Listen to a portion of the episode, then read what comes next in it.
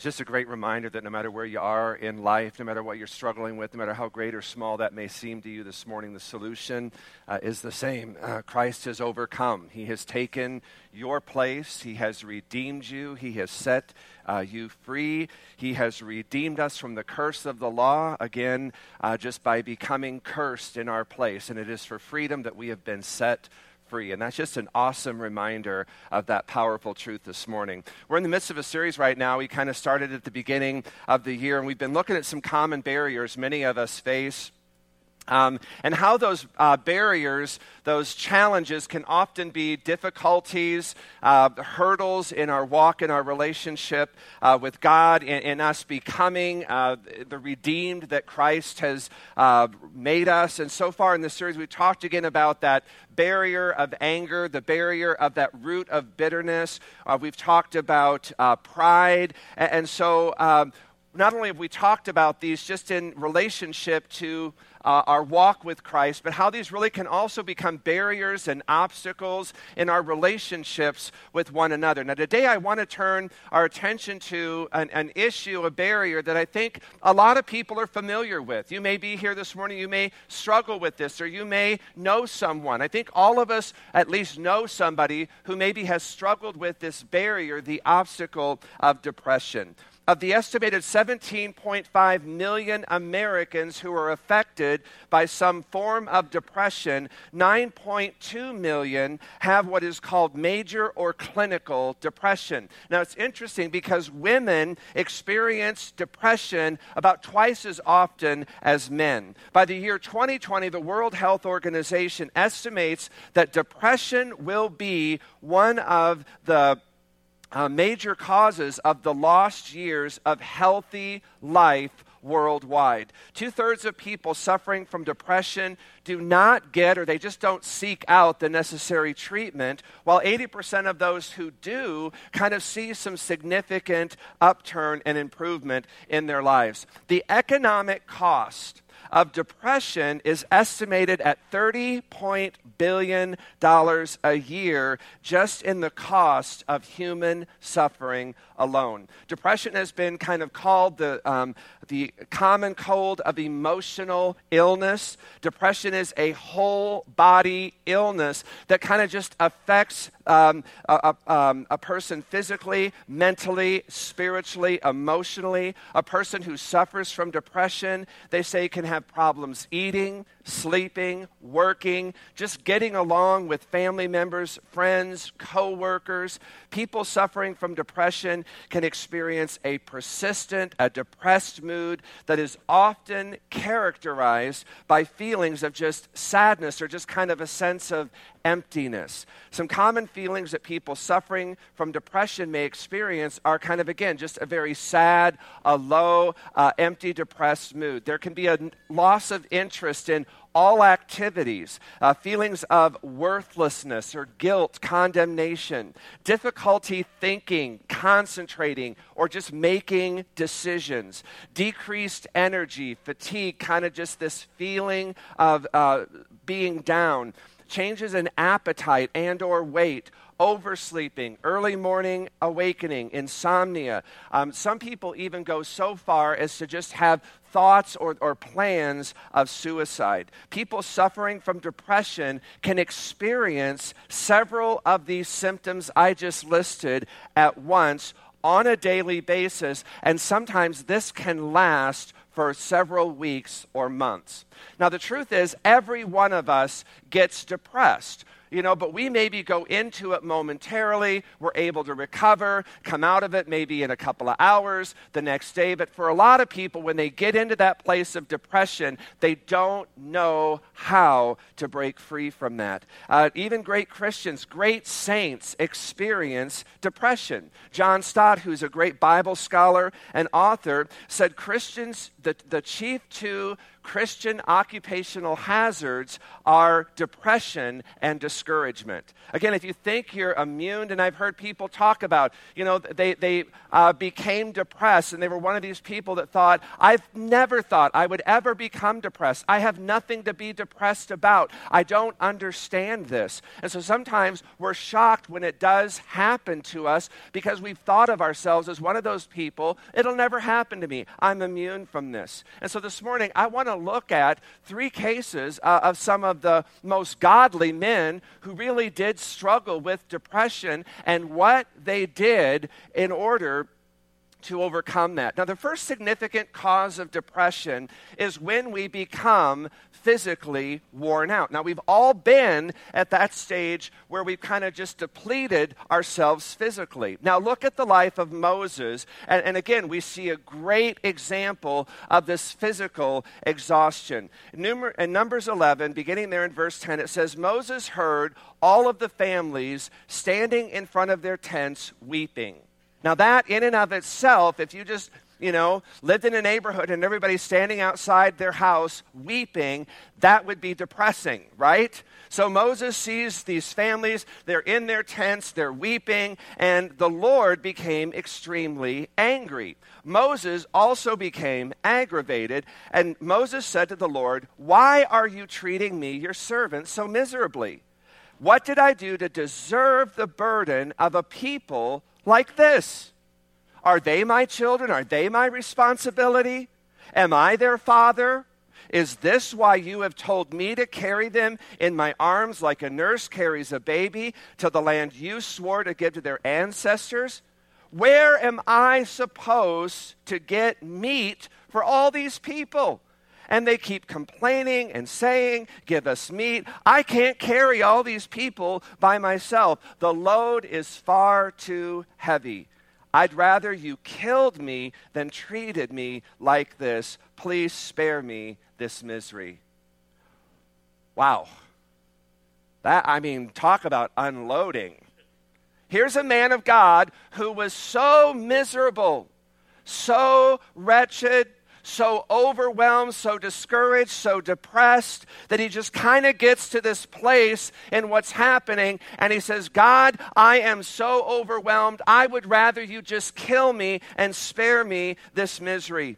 Moses had what I would call a people problem. Too many people, too many problems, and he didn't have the resources to deal with it all. Moses was the first pastor ever to lead a mega church. And he seemed kind of intent on doing this all alone. Moses, at this time, he's leading about 2 million people.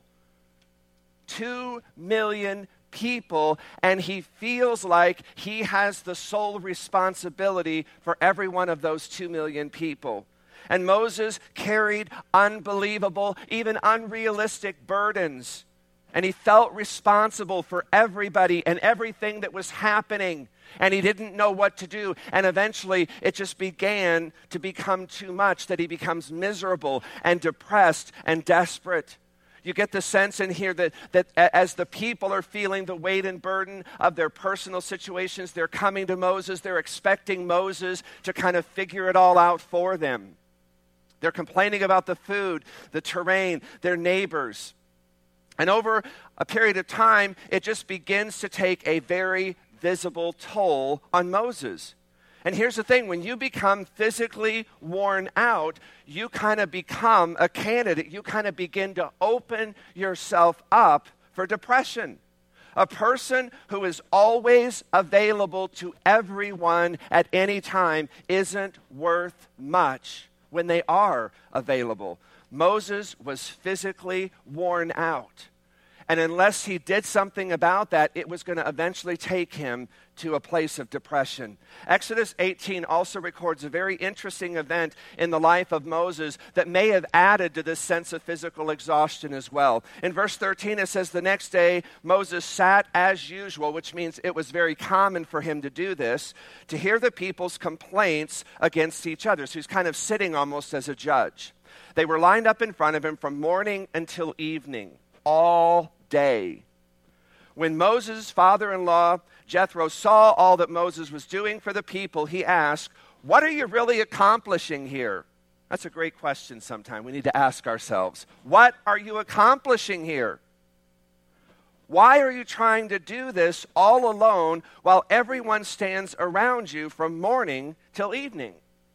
Moses replied, because the people come to me to get a ruling from God. When a dispute arises, they come to me. I am the one who settles the case between quarreling parties. He's the original Judge Judy. I inform the people of God's decree. I give them instructions. This is not good, Moses' father in law exclaimed. You're going to wear yourself out and the people too.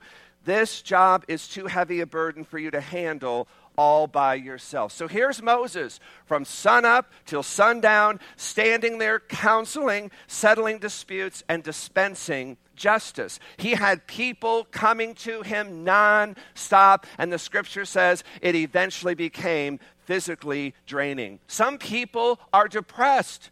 They're down, they're low, they're overwhelmed because they are so busy and they are so drained from meeting the physical demands and expectations of other people.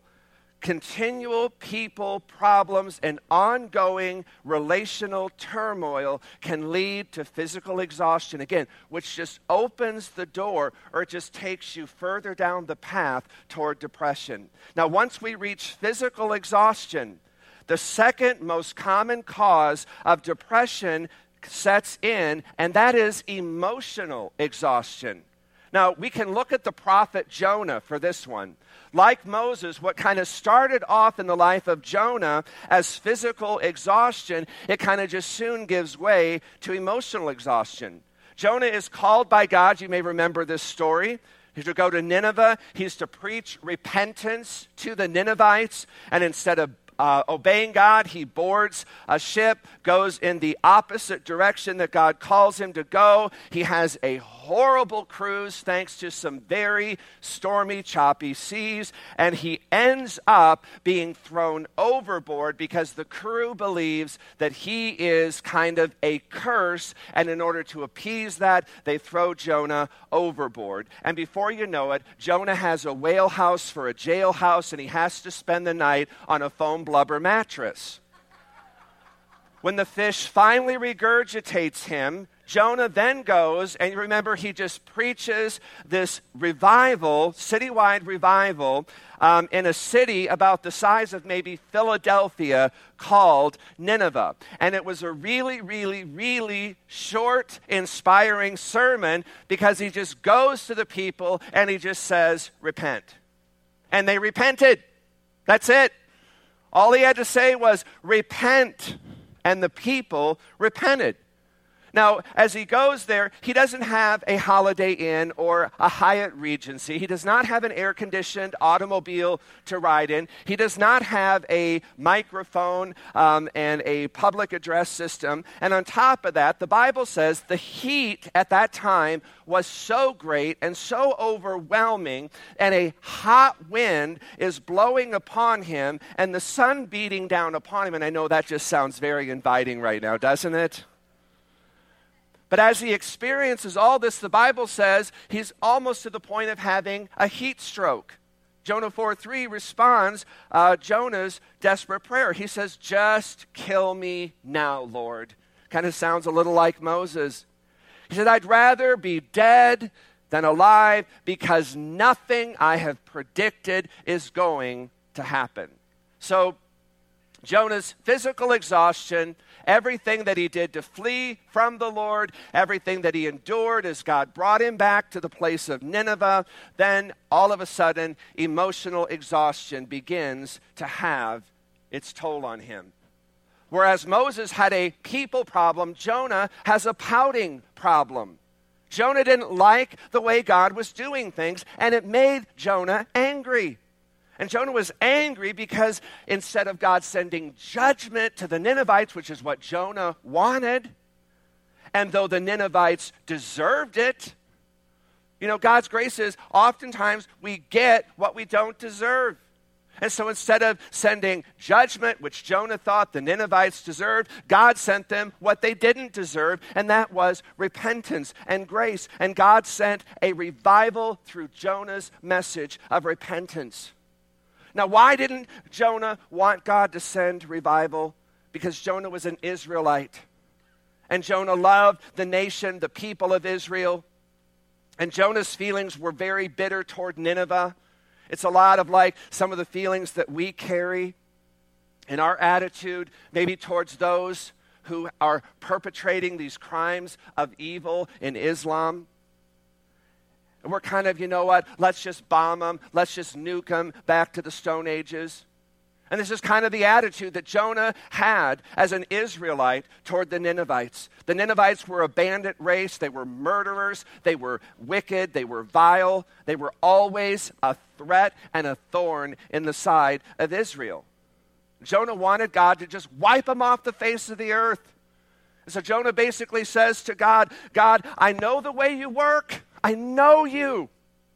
I know the minute I go into Nineveh and I preach repentance, I know you are going to turn the hearts of the people and you're going to deal graciously with them. And I don't want that for the Ninevites.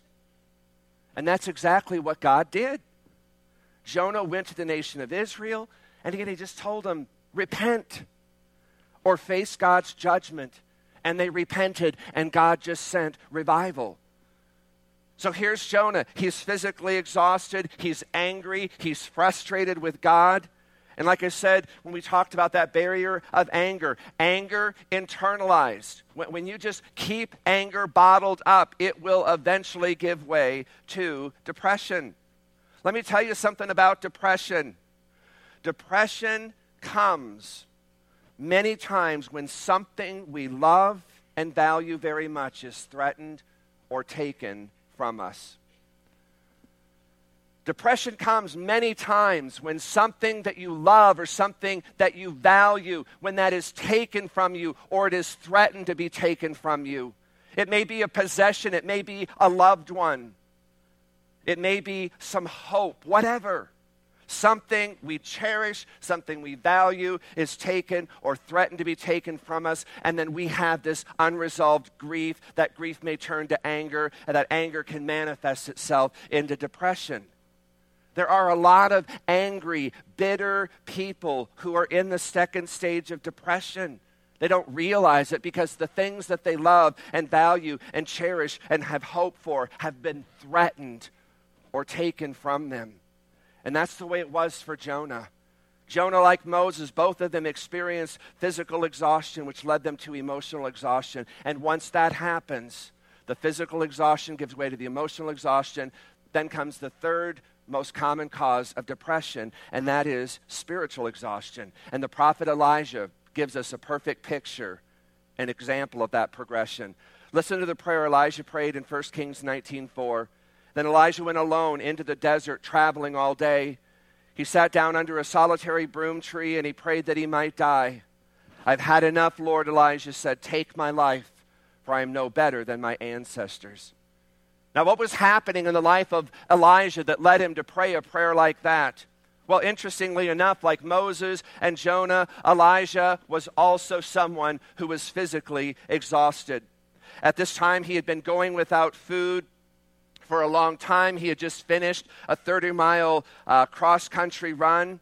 So here is a man whose strength was gone. He was physically worn out. He was uh, just physically debilitated.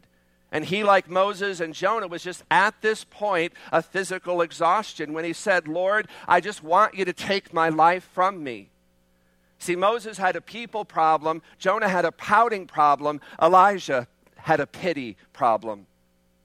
And the reason Elijah was pitying himself was because Jezebel, that wicked queen of Israel, who was married to the wicked king Ahab, had made a very threatening promise to Elijah. And the threat that Queen Jezebel made was she was going to make Elijah a foot shorter from the top. In other words, she was going to behead him. And the reason she made that threat was because he had basically had 400 of Queen Jezebel's prophets and 450 of Ahab's prophets killed after winning a showdown on Mount Carmel. And when Jezebel vowed revenge toward Elijah, Elijah becomes fearful and he flees for his life. Now, here's Elijah, this great, this mighty prophet of God who had been fearless for years. And one woman's threat sends him running for the hills. He just turns around and he runs to the edge of the desert, and there he gets depressed. Elijah kind of goes from a showdown to a letdown, from a mountaintop experience to the valley, kind of with his head hanging between his legs. He goes from standing before 450 prophets of Baal to running from one woman. So, Elijah, in the midst of all of this, he just kind of becomes a prime candidate for depression. He's physically tired. He's emotionally drained because somebody had threatened his life. And so he becomes weary, worried, fearful. He begins to feel sorry for himself. This is where the pity starts coming in.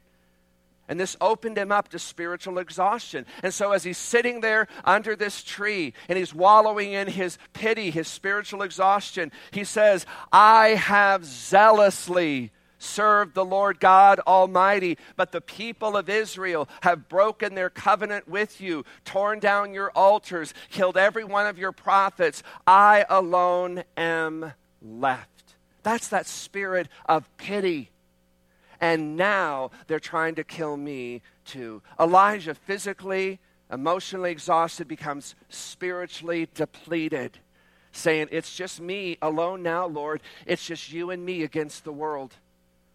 I'm all that's left. God, no one is as faithful to you as I have been. And here's the thing, folks when you become spiritually exhausted, you will exaggerate spiritual things you will begin to overstate spiritual things. So here's Elijah in his spiritual exhaustion, thinking he's the only one left. He's the only one faithful to God, when the truth was there were several thousand in the nation of Israel who had never bowed or worshiped Baal. When we are spiritually exhausted, we will begin to exaggerate spiritual things. And Elijah said, I'm the only one left and they've set their sights on me, and now they're coming to kill me too. And so here's poor Elijah under the broom tree having a pity party. Everybody was against him. Again, the truth is, the fact is, not everybody was against him. One person, one woman. And he just took that and he just exaggerated and he, and he just blows that up. One woman, and her threat was empty if Jezebel really wanted to kill Elijah, she wouldn't have sent a messenger. She would have sent an army, a hit team to take him out. Jezebel let Elijah get away to the desert. Why? Because she didn't really want to kill him. She just wanted to make him a coward in front of the nation of Israel. That was really her plan. But because Elijah's physically, emotionally exhausted, he wasn't able to see that. Why? Because when we get depressed, we always exaggerate the negative. Everything looks bad. Everything looks hopeless. If you're depressed, the world is going to pot. Everything's going to the dogs. Your attitude generally stinks. It becomes your filter, it becomes the way you look at everything in life. So here you have these three godly men Moses, Jonah, Elijah. All three of them are physically, spiritually, emotionally exhausted. All three of them are depressed. They're ready. They're wanting to die. Moses had his eyes on other people. Jonah had his eyes on himself. Elijah had his eyes on circumstances. And none of them, none of them had their eyes on God. That's the problem. And when did each of them get into trouble? They got into trouble spiritually when they were already in trouble physically and emotionally please understand that you are at the greatest risk spiritually when you are at risk physically and emotionally. The devil understands that. And oftentimes, why he will begin the attack in the physical and the emotional. Because if he can get you drained in those two areas, it just makes the attack in the spiritual all that much easier. The devil understands that. He knows you're in difficulty, and that's when he kind of just moves in for the kill. The kind of friend you have in the devil is if you were in quicksand, he'd just stand there and pat you on the head. But I want you to see what God does for these men because he wants to do the same thing for you and I. What God did for Moses physically, he gave Moses 70 elders to help them, him. Numbers 11, 16. Then the Lord said to Moses, Summon before me 70 of the leaders of Israel. Bring them to the tabernacle to stand there with you. I will come down and talk to you there. And I love this. I will take some of the spirit that is upon you, and I will put the spirit upon them also. They will bear the burden of the people along with you, so you will not have to carry it alone. Folks, most of us are doing things that are going to physically wear us out. And a lot of times, those are things God never intended for us to do or to do alone. Did you know there's enough time in every day to do gracefully everything God wants us to do or has called us to do? It's true. Moses put himself in a place, in a position where he was doing something God didn't want him to do, and Moses spiritualizes it by just saying, Oh, I'm just serving the Lord. We do that all the time. So make a list of everything that you're doing that you kind of think is so all important. And then look at that list and eliminate some things, delegate other things and then dedicate the rest. There are some things you're doing other people can do. That's how Moses learned to delegate, and other things he just eliminated. So God made a physical provision for Moses. God wants to make a physical provision for you this morning. What physical provision did God make for Elijah? 1 Kings 19:5 says Elijah lay down and slept under the broom tree, but as he was sleeping an angel touched him and told him, "Get up and eat." I, how many of you have that same vision pretty much every morning? Elijah looked around and saw some bread on hot stones and a jar of water, so he ate and he drank and he laid down again. Interesting. Elijah says, God, just kill me and get it over with. And God says, Here, son, have something to eat. Take a nap. Relax. Elijah sleeps some more, wakes up to another meal. I have found in my experience that what some people need that are suffering from depression is just some good nutrition and proper rest. I've had families at hospice who are there with the loved one and they're in that process of dying. And, and it's a, it is a process that is uh, very agonizing. There are just a lot of times twists and turns, things that happen that you're not prepared for. And so most families in that situation, they kind of go into hospice, they're there with that family member, and, and they're focus, their attention, everything is upon that individual. And so there is so much that is being poured out of them into that situation that oftentimes they really neglect to take care of themselves. I've had families that have been in a hospice situation sometimes for a week at a time, and, and they feel very called to be there all the time. They don't want to leave. There's just a sense if I go and something happens, I'll feel guilty. There's just a sense where they feel like I need to be here. And I understand that. And so often what happens is when they're there for an extended period of time, again, they're not they're not looking at their own needs. They're looking at the needs of this person who is in the process of dying. And so often what happens is they just get physically worn out. They, they, they haven't eaten sometimes in days. And, and what ends up happening with that exhaustion and just that lack of nutrition is it just begins to take an emotion, uh, a toll on them emotionally, and it begins to affect the whole family. And so, oftentimes, what I will do in a situation like that is I will go out and I will get a big meal for the family and take it into hospice, set the table, and bring the family in to sit them down and eat. And I'm telling you what, I've literally watched families transform right in front of my eyes when they just get some proper nutrition. All of a sudden, that they feel better. They feel more able to deal with what they're dealing with. And so sometimes, again, all you need is proper nutrition. When I've dealt with people who are suicidal, oftentimes the best thing you can do for them, take them out for a nice, juicy steak. I'm not trying to be cute about that. Again, oftentimes people that get to that point are people who are just physically worn out. They've not been eating or taking care of themselves. And all of a sudden, when they just get some food in their stomach, all of a sudden their perspective changes. God provided Elijah with the retreat center, bread from heaven's bakery, water from heaven's well, and Elijah just rested. Folks, there are times we need to do that as well. What did God do for Jonah? Jonah 4 6, and the Lord God arranged for a leafy plant to grow there, and soon it spread it, its broad leaves over Jonah's head, shading him from the sun. This eased some of his discomfort, and Jonah was very grateful for the plant. So again, there's this hot sun, this hot wind you know, he's got sunstroke going on there, and God just causes this beautiful, big, luxurious green, soft, tender vine just to kind of grow over Jonah and shade him.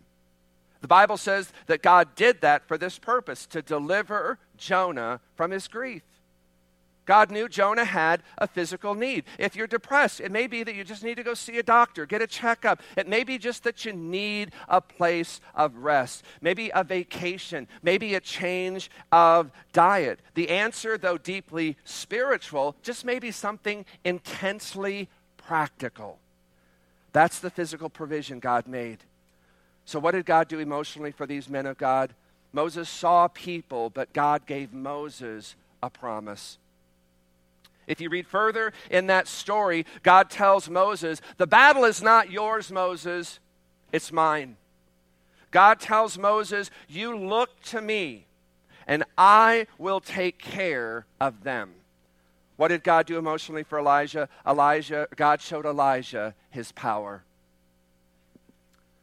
Elijah was afraid of a woman, and God said, All right, you're afraid of this woman.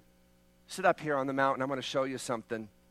And God causes this earthquake to come through the land, and He said, I'm not in the earthquake.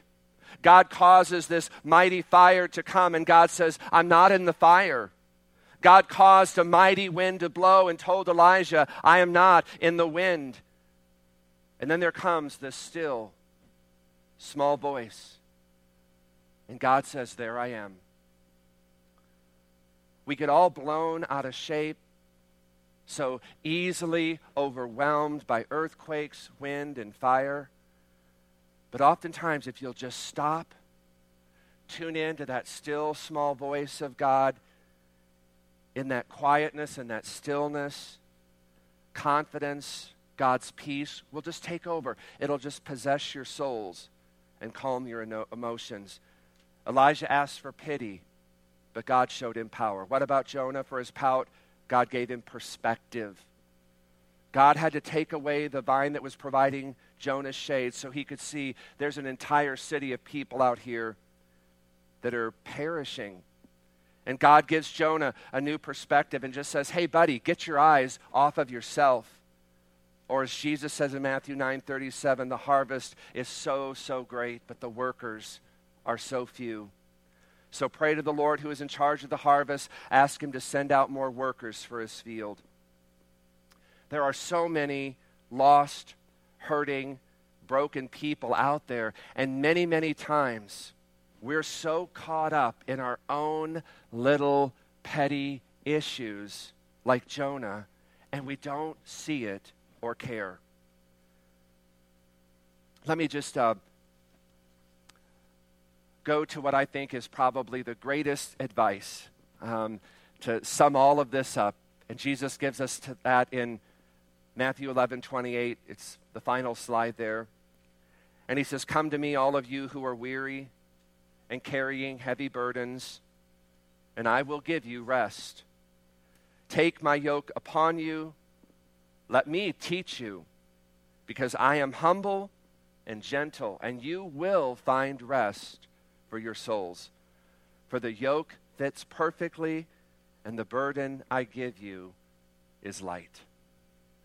This morning, as we kind of just prepare um, our hearts for communion, again, here is just a perfect opportunity of something that Jesus has taken on for us in his death, that the broken bread, the wine in the chalice represents his blood. And it really symbolizes the death that he died for us and in our place. He kind of did the heavy work so that we could come and rest and find peace for our souls as we partake of the broken body and the shed blood of Jesus Christ.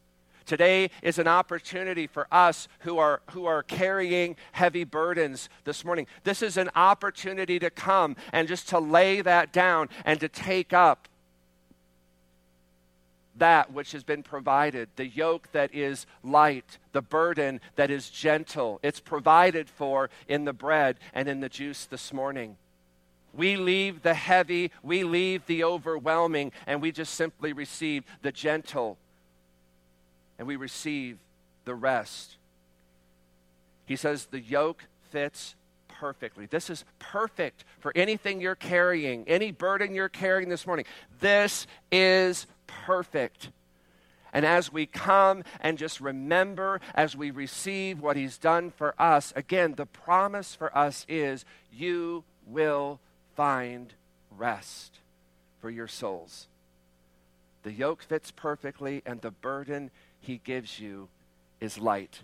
We don't have to go to the cross. He went to the cross. We don't have to die for our sins. He, he did the heavy lifting, He did the heavy work. What we get to do is light, it is easy, and it's perfect for what we may be going through here this morning, especially if you're here and you're weary and carrying heavy burdens.